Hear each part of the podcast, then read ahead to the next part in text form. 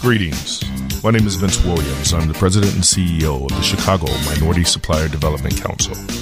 The hashtag BuyDiverse podcast, powered by the Chicago Minority Supplier Development Council, provides a voice to minority owned businesses and entrepreneurs, as well as to corporations seeking to meet their diversity, equity, and inclusion goals strategically and intentionally. Hear the stories of certified minority owned businesses and learn about their journeys, challenges, best practices, and successes. Also, discover Chicago MSDC's robust offerings to support business owners with certification, advocacy, connecting, and developing.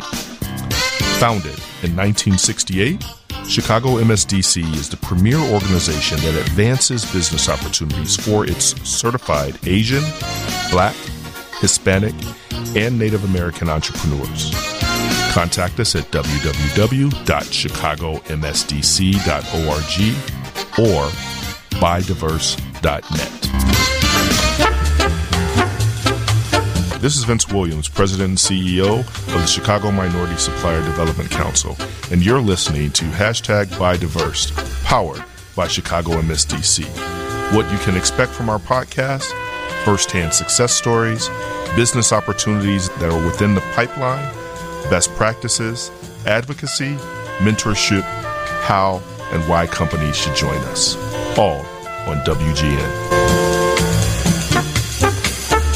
This interview is brought to you by W3R Consulting, an IT consulting and management company delivering enterprise solutions at the intersection of innovation and ingenuity. Learn more about W3R at www.w3r.com.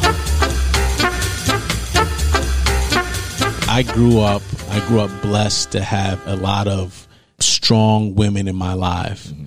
And what they instilled in me, and it was it, it, was sort of what I would consider a convention. I grew up in New York. I grew up in Harlem, New York. Okay. And most of my family grew up in New York City. And my grandmother was the oldest of 12. And wow. what she did was, you know, it was a very small house in Charleston, South Carolina and she was being that she was the oldest, she was the first one to have to leave sort of the coop. Sure. sure. and she went in and she stayed with the family in New York, and that family uh, was in the healthcare industry the um, the lady and husband lady was a nurse. Mm-hmm. so my grandmother became a nurse. Okay. Subsequently almost every uh, and keep in mind she had uh, out of the oldest of 12 she, there was one brother. Oh wow. All girls. All girls. Yeah. so all of the girls with the exception of one became a nurse so very blue collar kind of upbringing. And it was a lot of all that we could just do at the time too. Yes. Right? Yes. It's not like we were allowed to get into other professions. So that's exactly mm-hmm. right. So she was sort of the uh, cornerstone of this career path in nursing. Mm-hmm. Um, so that's my mother was a social worker once again and, and my and my grandmother my other grandmother on my father's side was a stay-at-home mom but was very active in um, helping people get to vote interestingly enough. Yeah. And so what they instilled in me was this this view of giving back taking care of people and being sort of servant leaders. Sure. And that was put in me very young of sort of getting a good job, working that job mm-hmm. and excelling within that career path. So thinking about entrepreneurship was absent to my exposure. Sure. And it wasn't until I became an adult and sort of aspiring of what I wanted to do. And to be honest with you, my career was very much focused on giving back to my community and finding a good job. Yeah. yeah. a good job right. that I can make my my grandmothers and my mother proud of. So my career path went from going to college, identifying a career path. I initially wanted to be an attorney, but there were too many books so going to school and then my mother you know, coming from a her mother having to be this sort of anchor for our family, she would she very much said, as you start to get an adult, you're going to have to figure it out. Sure, you can't continue to stay in this house. Yeah. So I um, I came home from school, started working at the American Museum of Natural History, which was a non for profit, which gave me my first exposure to the non for profit world. Yeah. And I realized um, working for a mission based organization. Mm-hmm. Allowed for me to feel a passion. So, uh, forgive me if I'm bouncing around. and Oh, I'll you're try fine. to bring it all. fine. I'll bring, try to bring it all together. So, I initially went to school to be an attorney because I really wanted to help people. But then I discovered, working my way through college, that what I really wanted to do was being in a position that I can help people because I saw my grandmothers and my mothers dedicate and my aunts dedicate so much of their lives to other people. And at the point where I'm establishing my being, they were instilling in me being a servant to other people and mm-hmm. giving back in a way that you have been blessed and God has given to you. It is required to give back. Sure. So, started working at the American Museum of Natural History, just found this sort of energy about being around other people and being able to impart what I had learned and impart what I was doing in shaping their lives and creating experiences that they lived with, not just experiences that they left with. Mm-hmm. And so I started to double down as far as saying, okay, this is a space that I really want to get more involved in. So I then got involved in politics Yeah. and I was appointed by at that time a lady who was the borough president of Manhattan, C. Virginia Fields, and she gave me a great opportunity to lead a board that was that was sort of very strong in Harlem in the Harlem community, and I was able to chair the Uniform Services Committee and the Education Committee, and it really got me more involved in community leadership and giving back to the community that had protected and had instilled and helped me develop who I was. So I had all of this sort of going on at the time. Yeah. Strong women that were telling me this is what you this is how you give back to the blessings that you have that have been bestowed upon you and me trying to figure out the best way to do that. So um got involved in politics, did not win. That's all right. I, I That's all ran right. on it. Probably a blessing in, Yeah, probably in a blessing. disguise, right? Exactly, exactly. And if you fast forward a little bit, 2004, 2005 time frame, I had an opportunity, and keep in mind, I lived in New York my entire life. And at that point, 2004, 2005, I had an opportunity to meet with someone that was looking to start a non for profit in, in Atlanta, Georgia. Okay. And his idea, which was very similar to how my upbringing was, was he wanted to give back to a city and state for what he attributed his success. Okay. The gentleman's name was Bernie Marcus. He's the co-founder of Home Depot. And he wanted to give the gift, the city of Atlanta and the state of Georgia, an aquarium. And I was working at the American Museum of Natural History. He came to the museum, uh, asked a bunch of questions. I had bounced around the museum. Saw the all work that you were doing Saw the the work that I was doing. Yeah. Saw the work that I was doing, and asked me to be a part of the opening team and to be a part of history. So I said, "Wow, I have an opportunity to take my passion for helping other people's and shape an experience." For a huge number of people. So I picked up, moved to Atlanta, Georgia, and uh, started at the Georgia Aquarium and started off in the in the visitor services we changed it to guest experience because I really want to focus on the guest journey and the experience once again that people were leaving with That takeaway. that takeaway Yeah. because it is those experiences that you live with that you will want to replicate and you will share Yeah. Okay. So at the time that I was at Georgia Aquarium, I was able to shape the experience, develop the guest journey, and I began to acquire more departments, ultimately becoming the president and COO of Georgia Aquarium. And one of the most and one one of the most troubling facts that I discovered during my time as in, as president of Georgia Aquarium, I was the only black president of a zoological organization in the United States. Wow. Georgia Aquarium was the most profitable mm-hmm. aquarium in the United States, was the largest aquarium in North America, voted the number one aquarium in the U.S. Wow. Run by this black guy that had strong women that instilled servant leadership in him at a very early age. That's that's amazing. And I equate that to the story of being a turtle on the fence. A turtle on a fence is a, you see the turtle on a fence and you know that the turtle didn't get there on its own. And I realized at that moment that everything that had led me to that point in my life was because of what other people were willing to invest in me, mm-hmm. the lessons they were willing to install in me, and the confidence that they had in me. So in 2020, I made a very difficult decision. I knew that as I wanted to continue to reach forward, I was required to reach back and pull people back yeah. up with me. Yeah. So I retired from Georgia Aquarium and I started with the National Black MBA Association because I knew that my give back is to the community that has supported me over and over and over again. Absolutely. So I went from one nonprofit to another nonprofit to another yeah. nonprofit. but it prepared you, right? And these are the stepping stones that we look for, um, especially as black men, right? To mold us and to build and make sure that our foundations are solid so that as we get to these opportunities to be servant leaders and uh, showcase our capabilities, what we've learned, share best practices, the good stuff that, that, that comes along with, with being a servant leader how we do that and give it back, but the best way to do it. Absolutely. And to give it back. Absolutely. You're listening to hashtag BuyDiverse powered by Chicago MSDC on WGN Radio 720.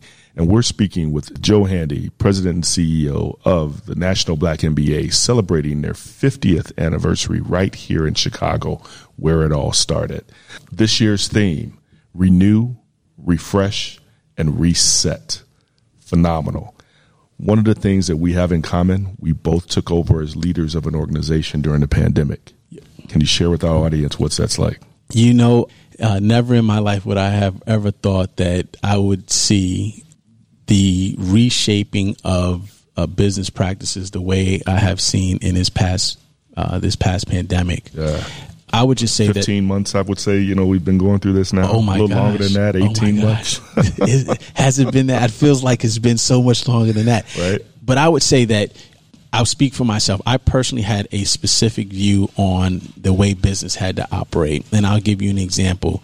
Initially, the idea of work from home was something that I, that I saw as temporary or part of not necessarily the sole way of operating a business. Sure. But I would say that this pandemic has really shown us that there is a way, a viable, executable way to operate a business from home. Absolutely. We have had to, and here's the here's the other thing that if you could just showcases our resilience. It definitely right? showcases you know? our mm-hmm. resilience, and what it does is it showcase how much you can pivot and change when you are forced to do so. Yeah. If you had gone to any school system and said, I need you to transform all learning to virtual learning, and I need you to do that in 30 days. Right.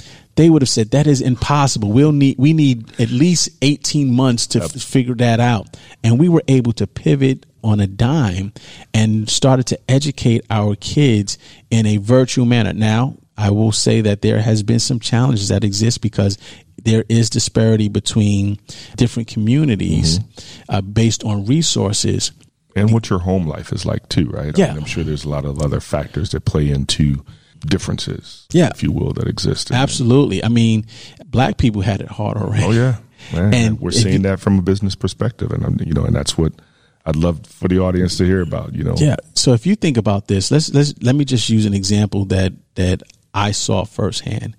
So you have a household, and that household has has a mom and has two children, mm-hmm. and there is one computer in the household. Mm-hmm.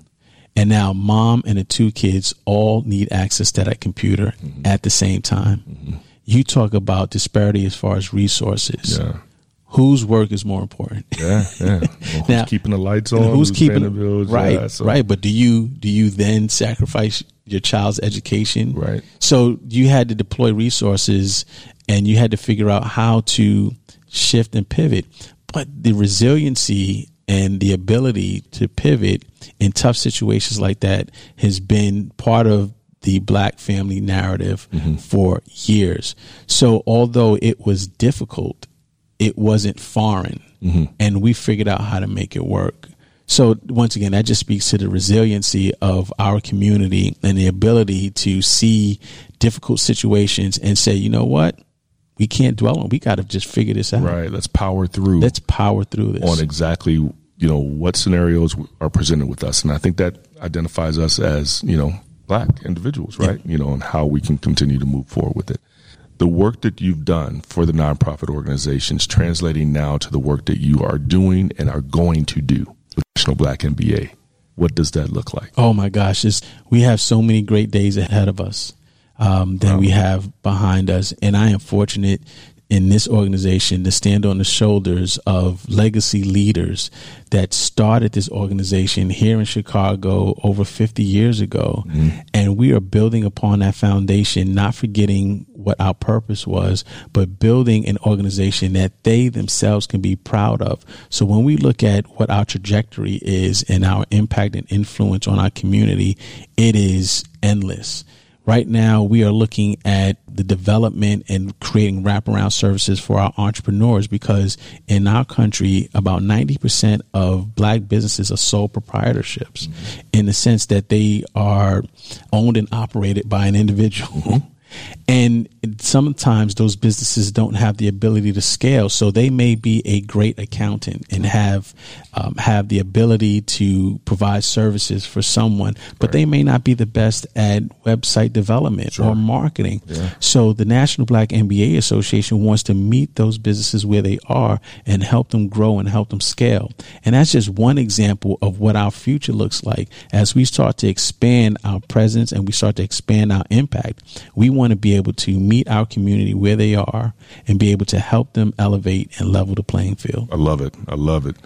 So that's one of the reasons why I really wanted to sit down and talk with you. I think that there's some phenomenal synergies that exist between the National Black MBA and organizations like the Minority Supplier Development Council particularly the Chicago Minority Supplier Development Council, because we are the premier organization. We started this 54 years ago. Wow. And so I love that now we have 23 affiliate councils. And you know, what we do is we certify these minority owned businesses, we advocate for them, we develop them, and then we connect them with these government and public and private contracts so that they can continue to scale and grow. That's great work. And so in a situation where National Black MBA now is looking to meet these entrepreneurs where they're at.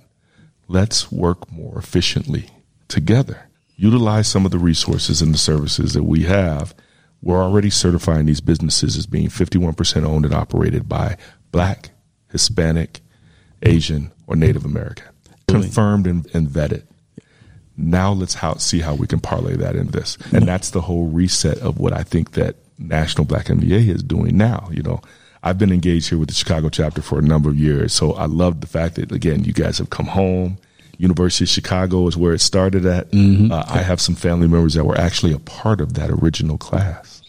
Wow! Wow! Wow! and so, so this is a coming home moment for me, um, wow. and and then being, you know, um, and my entire family also having, you know, that that advanced degree too, is really just kind of ah this it's, is powerful, man. It's exciting. so I'll tell you this, and, and you have time. Yeah, yeah. Um, no, we, all the time we, all the time you have, we're here for you. I don't, I don't believe in, I don't believe in coincidences. Yeah. And someone once told me that coincidences are God's way of staying anonymous. Mm. And the fact that we can, you and I can sit here today, and you can say something that will that can spur the idea and the thought and a vision that we can collaboratively execute on is just that's that that's God's work. Yeah. That's God's hand in putting us together at this very moment. So I would I would love to talk more about Absolutely. how do we work collaboratively? How does National Black MBA Association headquarters as well as our local chapter support you and how we can develop a program that we can take to market that can benefit uh, the entrepreneurs that we're looking to serve. I love it. I love it. Yeah, some of the things that you said earlier too resonated so well with me as we try to identify ways to incorporate diversity, equity, inclusion into just the daily fabric of how we as businesses exist, how we as businesses are run. You and I know, right? In many cases, we we maybe were the only black yeah. on staff, yet we can't speak for the entire race. We still wanted to make sure that there was a voice And that's what I think we can continue to expound on, mm-hmm. you know, Absolutely. In the servant leadership roles. Absolutely. Absolutely. What I also think is God's work, if you will, or coincidence, as you were saying, you know, not, not necessarily coincidence or, or so on there, is just how we can leverage our positions to ensure that corporations are able to identify top talent, like those that are members of the National Black MBA. Yep.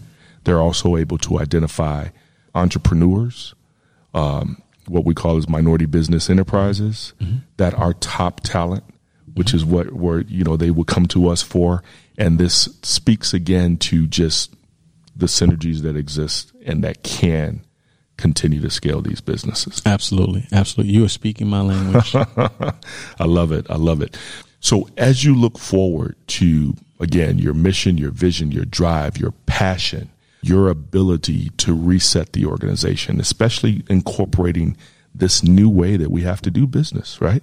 This conference here is, is a combination of hybrid, right? In person as well as some virtual workshops and developments. And then next week, I understand the job fair is going to be virtual as well. I run an organization uh, and am a part of the National Minority Supplier Development Council that also prides itself on in-person events. But we have to pivot. You know, this pandemic has uh, essentially disrupted the traditional way that we do business. Yeah. What's your vision for that?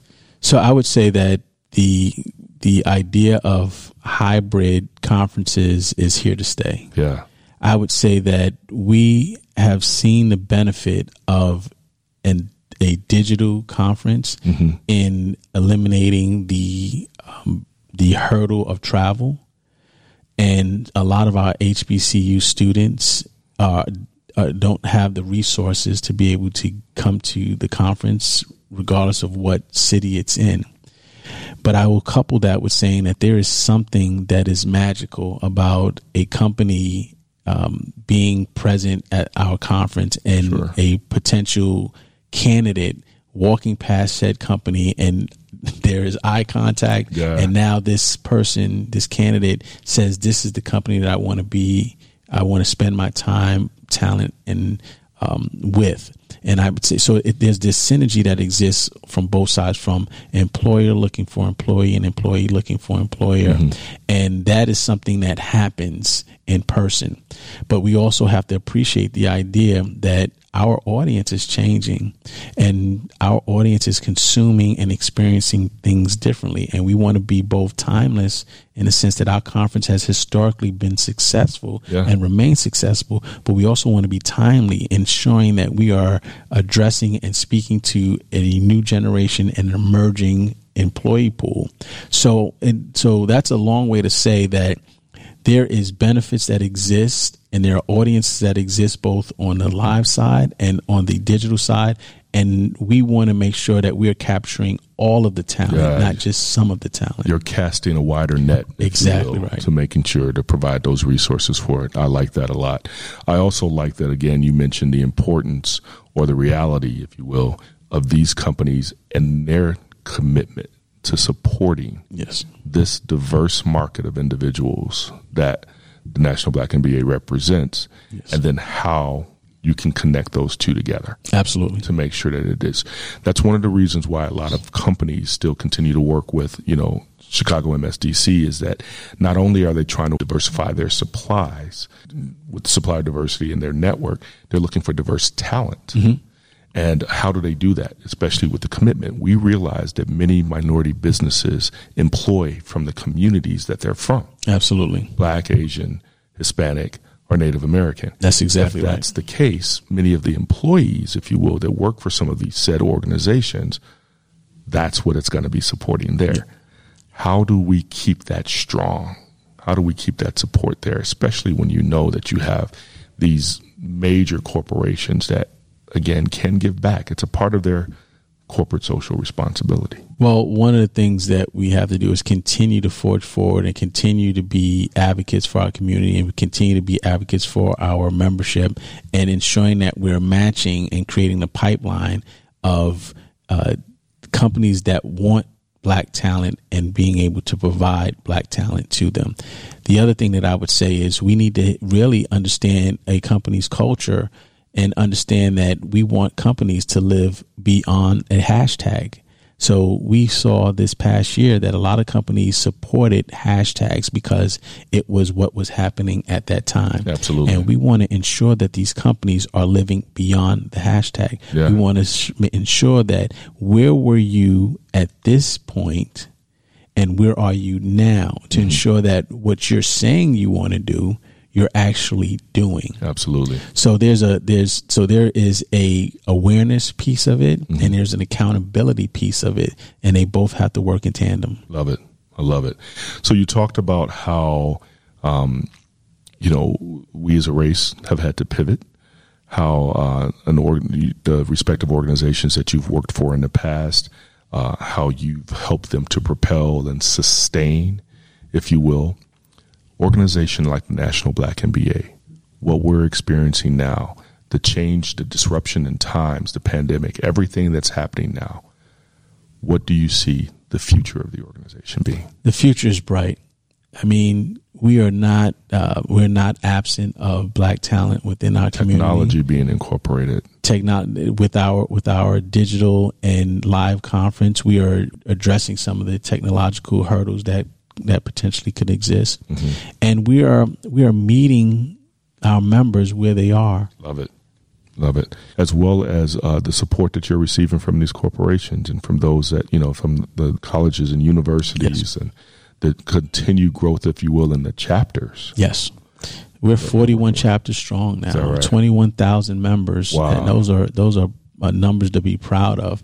But those are also numbers that we want to grow because we know that the more chapters that we have and the more members that we have, the greater the impact. And as we start to form strong partnerships with our sponsors and our corporate partners, that also increases the amount of impact that we have, we can have, and that we do have within our community. I love it. I love it. You also spoke earlier when we were talking uh, a little bit about the village that helped to raise you. Yes. Right? This village of strong black women. Yes. if you will, and I'm sure there's men in there as, as well that, that continue to mold you into who you are today, your faith, your commitment. For our listening audience and those that are interested in learning more about your mission and vision for National Black MBA, how can they reach out to you? How can they learn more about the organization? And more importantly, how can someone who's looking to support get in touch with the organization? So you can reach us at nmbaa.org. That's National Black MBA Association. Dot org, and you can always look me up on LinkedIn, Social media, social media. Yes, we have all of that good stuff, and that, and I would just say, um, And that's Joe Handy, H A N D Y. correct, correct. yeah, and I would just say, just get familiar with the organization. Come to our conference Mm-hmm. and visit our website and see all of the good work that we've done. Love it. and come on in. The water's fine. Okay, very good. And and for this new generation that we talked about a little bit, that's really looking to engage, reaching back, providing mentorship, co-mentoring, if you will, for this next generation that needs to come up. We know what is necessary to succeed, right? You know, uh, I share all the time that that receiving my MBA has differentiated me from the others in the pool. Oh, absolutely. And we want to continue to stress that importance because I think that does lead to continued growth and scalability, right?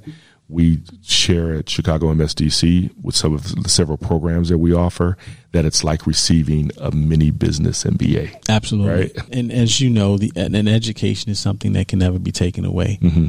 If you want to make an investment in yourself, an education is the best investment that you can make in yourself because it gives you information and knowledge and fine tunes certain skills that you may have intuitively. But it allows for you to have the confidence in saying, I know this and I have this degree that shows you that I know this. I've mastered. I've mastered. Exactly right. what it is. exactly right.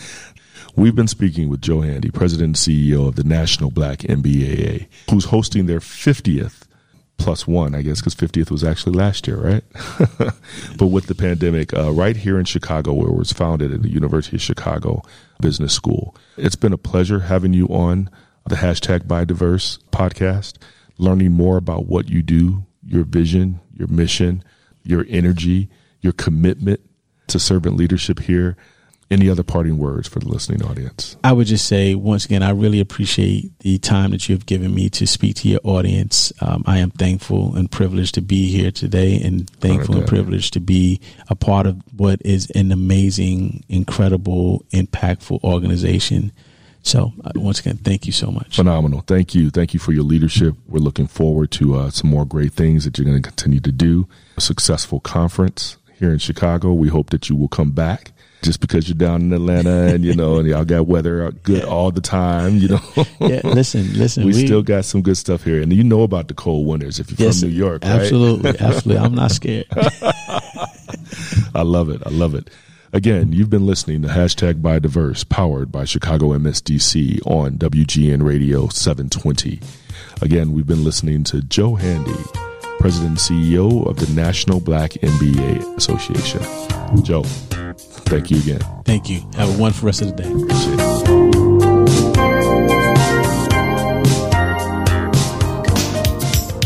You've been listening to Hashtag BuyDiverse, powered by the Chicago Minority Supplier Development Council on WGN Radio. www.chicagomsdc.org.